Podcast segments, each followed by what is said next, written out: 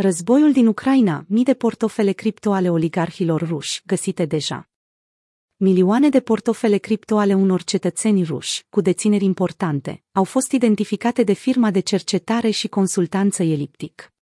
După ce statele vestice au impus sancțiuni foarte dure împotriva Rusiei, ca urmare a războiului declanșat de regimul lui Vladimir Putin în Ucraina, mulți experți au spus că rușii bogați vor încerca să-și plaseze averile în criptomonede.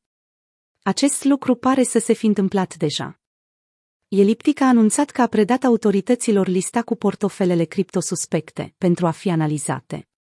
Multe dintre acestea ar putea aparține unor oficiali și oligarhii aflați pe lista neagră a Occidentului. Autoritățile au confiscat deja mai multe active ale acestora, printre care iaturi și proprietăți imobiliare. Autoritățile din Italia au preluat iahtul Sailing Yacht A, care aparține oligarhalui rus Andrei Melnicenko. Vasul este evaluat la aproape 600 de milioane de dolari. Foto Adobe Stock Folosesc multiple servicii cripto și portofele pentru a scăpa de sancțiuni. Unul dintre portofelele descoperite de Eliptic are dețineri cripto semnificative, potrivit fondatorului firmei, Tom Robinson. Criptomonedele pot fi folosite pentru evitarea sancțiunilor. Ce nu se știe este în ce măsură, a explicat el. Robinson nu crede însă că este posibil pentru oligarhii să scape cu averile neatinse transferându-le în active cripto, deoarece multe dintre acestea pot fi urmărite. Compania Eliptic a descoperit peste 400 de servicii care le permit clienților să cumpere, anonim, active în schimbul rublelor rusești. Săptămâna trecută, a doua de război, activitatea pe aceste platforme s-a triplat comparativ cu cele șapte zile precedente, potrivit lui Robinson.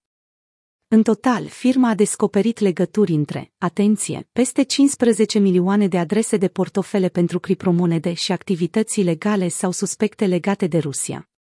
Dintre acestea, sute de mii sunt asociate cu persoane sancționate și apropiații lor, potrivit sursei citate.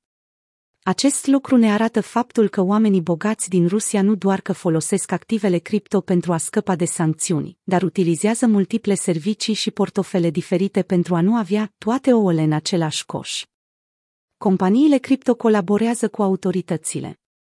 Alte companii care au anunțat că vor colabora cu autoritățile pentru a-i prinde pe rușii care încearcă să evite sancțiunile sunt Coinbase și Binance, care operează platforme populare de tranzacționare de criptomonede. Cele două entități nu vor suspenda, însă, conturile utilizatorilor ruși obișnuiți, așa cum a cerut Ucraina. Coinbase a anunțat recent că a blocat 25.000 de adrese de portofele pentru criptomonede legate de persoane și entități din Rusia implicate în activități ilicite. Într-un caz a fost vorba de un individ din Rusia sancționat încă din 2020. Acesta avea legături cu 1200 de adrese de pe Coinbase. Sancțiunile economice dure au devalorizat puternic rubla, iar pentru cetățenii din Rusia opțiunile în materie de economisire și investiții sunt puține în acest moment. Marile companii financiare, printre care Visa, Mastercard sau PayPal, au ieșit de pe piață, la fel și firmele care vând bunuri de lux. În aceste condiții, activele cripto sunt foarte atractive pentru cetățenii care doresc să-și conserve, măcar parțial, averile. Rusia a invadat Ucraina pe 24 februarie, cu aproape 200.000 de soldați.